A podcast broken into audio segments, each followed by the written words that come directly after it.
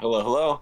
So here's the setup. It's a story of a light mage comes from a, a long line of people who control light in different forms and he's sort of the black sheep of the family in that like he just doesn't like light. It's not that he hates it, but he just prefers the dark. In in his house he walks around with as little light as he needs to get around and to sort of like appease everyone else, he ends up just he projects light out his windows, but you go inside his house and it's just completely dark.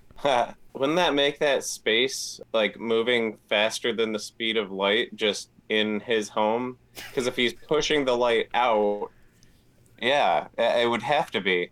Well, I mean, not really. I mean, just think of like, you know, if you put fluorescent light bulbs in, on the outside of your windows and just shielded them or mirrored them on the inside, you're not really. I see. So he maybe has like, you know, tinfoil up on the windows. that or something. But just basically, you think, you know, if you've got a mage who's projecting out light from his hands or orifices or projecting from different points, they, they can presumably, you know, much like a light bulb would work. I sort that, that that's an interesting take on it though, trying to fit the physics into it, and it turns into just like a space odyssey. Every time I think about magic, I think about okay, well, what science could possibly explain that magic? Because I mean, like in in reality, whenever someone does a magic trick, it's it's a trick. It's like you know you just missed something.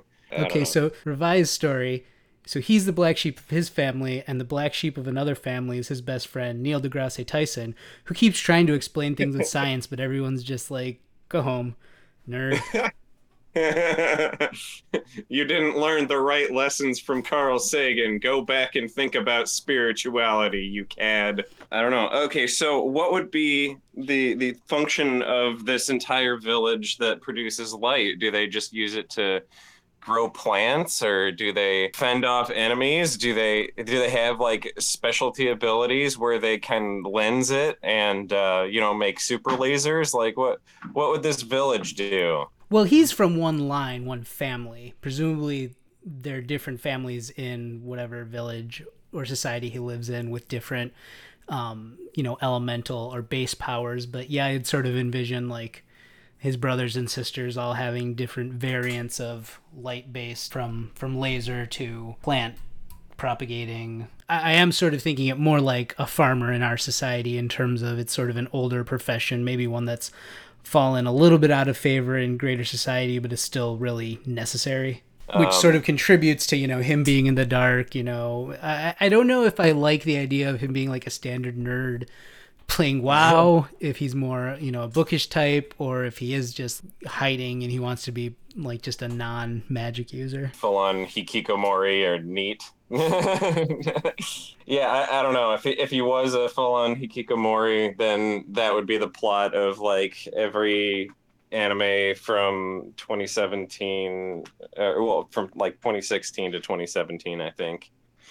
There, there are a lot of those yeah, so I think I like the idea a little more that he's uh, maybe it's presented like that, but he's not actually. You know, he's working on something in the dark there that's uh, that's meaningful. Well, okay, so whenever I think about that, when you are in a photography development lab, you have your dark room. And your dark room is where you do your most important work with light. So let's say you can produce light and you have this dark room. So what are you developing? Like you, you can develop film this way. So what about some other because uh, we're talking magic, uh, there maybe maybe this is how magical moving film or something works, or Okay, you know, I really like that because there's the idea of stereolithography either in 3D printing to make objects, you know, you curing them with different lights at different layers. Also, the objects of using light to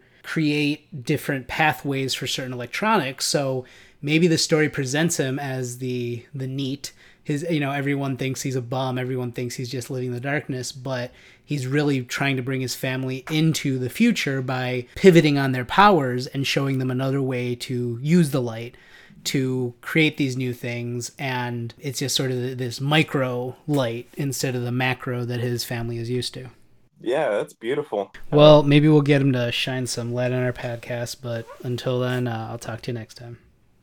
All right cool. You take care kyle you too